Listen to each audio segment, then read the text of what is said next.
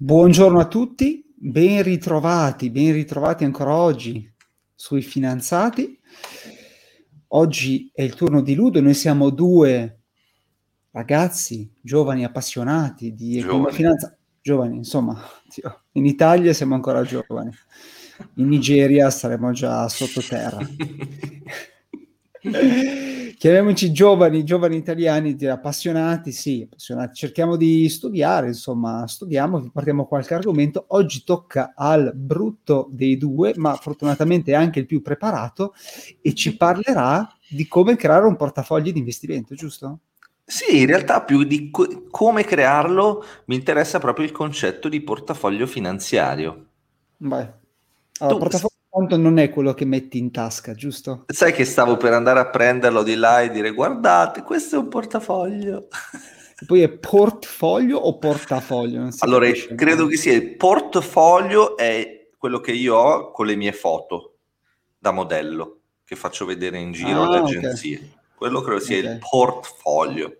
Ma quando in inglese si dice portfolio, investment portfolio, cosa vuol dire? C- credo che sia l- il modo inglese. In italiano usiamo un portafoglio certo. Perché poi in realtà portafogli dovrebbe essere quello con cui metti il contante, ma qui stiamo veramente esagerando.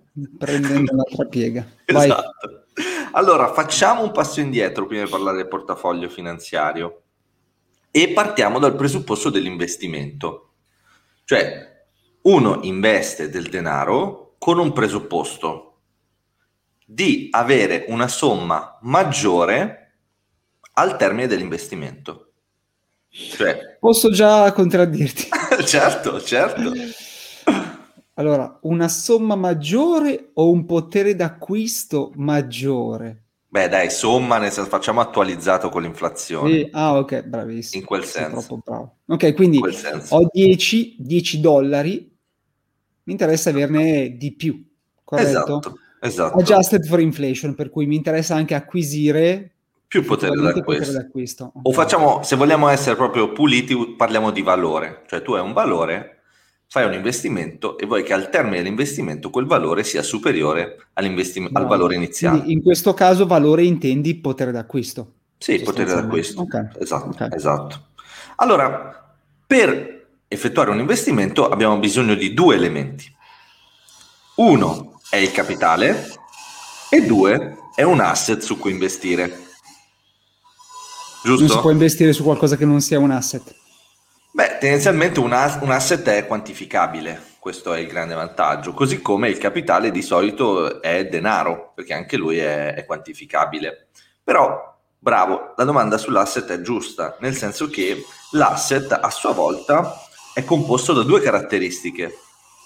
Una caratteristica è, un, è che ha un rendimento atteso. Atteso, ok cioè tu stimi che quell'asset abbia un rendimento del 5% e allo stesso tempo assieme al rendimento si accompagna il rischio. Il rendimento intendi che uno si aspetta che questo asset si apprezzi. Sì, tu Corretto. ti aspetti che quell'asset in un anno faccia il 5%. Ok, quindi lo compro a 10, a fine dell'anno ho mm, 10 dollari e 50 cents. Correct. Correct, okay. you did your in termini job. di valore. Esattamente. Ho messo qualche secondo anche. Ma va bene, va bene, non ti preoccupare. Quindi invece il secondo elemento che secondo me è veramente affascinante è l'elemento del rischio di un asset, perché se tu fossi sicuro che effettivamente quell'asset ti riporta eh, il 5%, il gioco sarebbe facile, troppo facile. C'è sempre un rischio. Il rischio in termini finanziari viene definito come volatilità. Ok? Sì. Ora, per spiegare il concetto di volatilità, questa notte, mentre dormivo, ho, ho avuto un'illuminazione e ho pensato al rendimento scolastico di due alunni. Mm. Uno si chiama Mario Rossi e l'altro si chiama Sergio Bianchi. Si chiama Mario Draghi. Non si chiama Mario Draghi.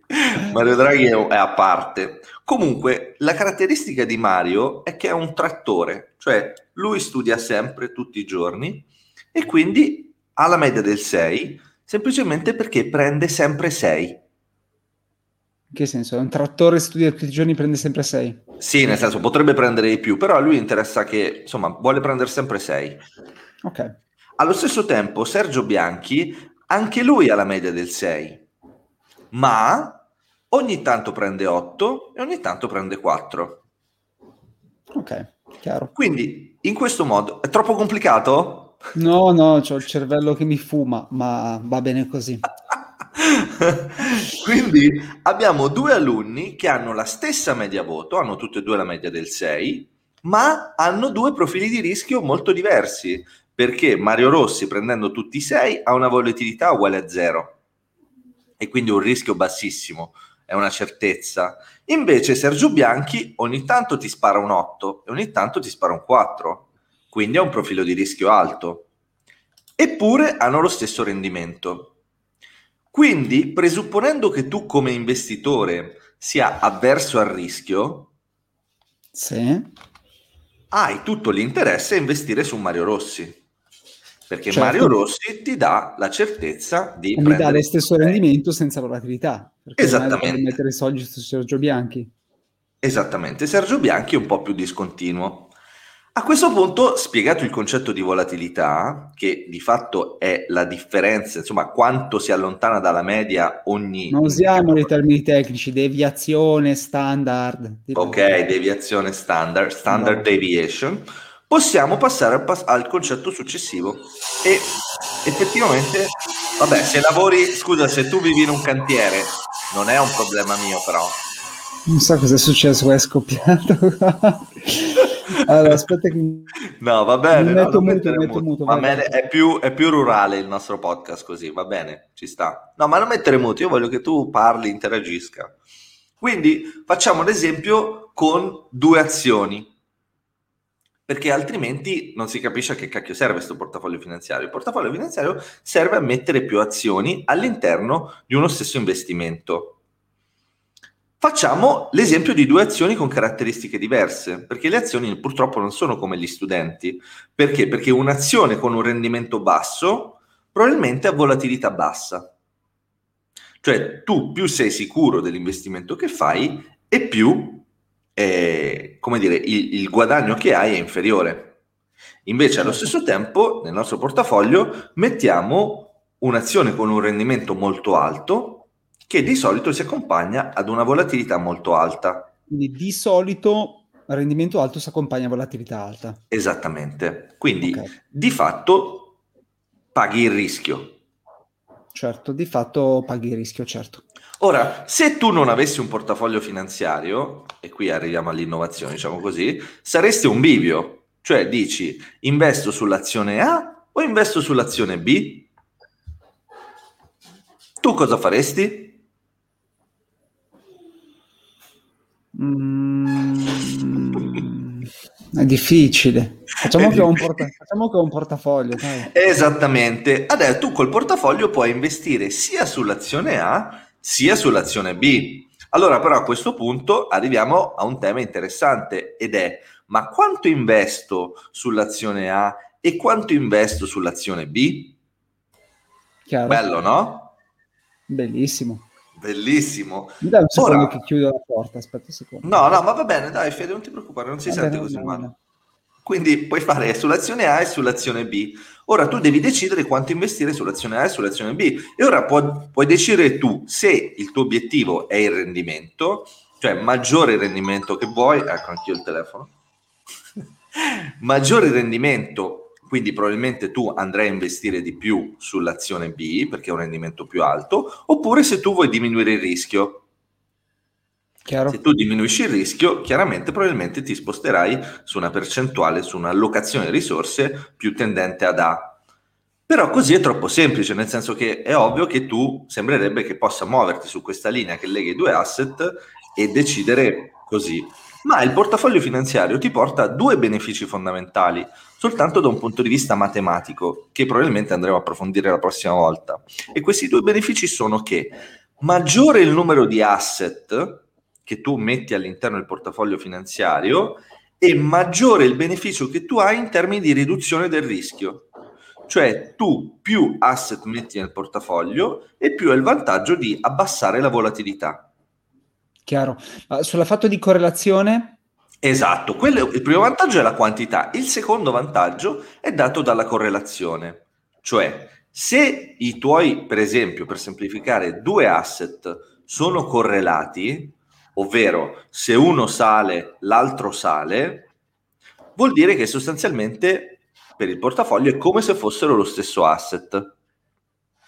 Certo. Se invece non sono correlati, cioè uno sale e l'altro magari rimane uguale, tu hai il grande vantaggio di ridurre la volatilità. Sì, sì, riduce anche il rendimento. No, è questo il punto, che il rendimento rimane uguale, ma... Dipende se uno sale e l'altro scende. Eh... Se uno sale e l'altro scende, e quindi tu hai correlazione negativa, hai addirittura un vantaggio. Beh, perché così si annulla l'effetto. No, non si annulla l'effetto. Questo infatti il tema della correlazione è un tema che andremo a approfondire nel prossimo podcast, però sappi già che i due vantaggi del portafoglio sono che c'è l'effetto quantità, quindi maggiore è il numero di asset e maggiore è il beneficio in termini di volatilità che si abbassa, e l'effetto della correlazione, cioè se i beni non sono correlati si diminuisce la volatilità con lo stesso rendimento. Se i beni non sono correlati, si diminuisce la volatilità con lo stesso rendimento. Esatto, tu hai lo stesso rendimento, ma hai meno rischio. È figo, eh? Eh, mi vuoi spiegare com'è possibile se Va non bene. sono correlati? Te lo spiegherò, te lo spiegherò. Meraviglioso. No, il fatto che non siano correlati, cioè correlati negativamente, è positivo. È, è positivo per la mm, volatilità, non so come possa essere positivo per il rendimento. Te, te lo spiegherò. Te lo spiegherò. Meraviglioso. Meraviglioso. Bene, Fede. Ciao. Have a good one. Have a good one. Ciao, ciao.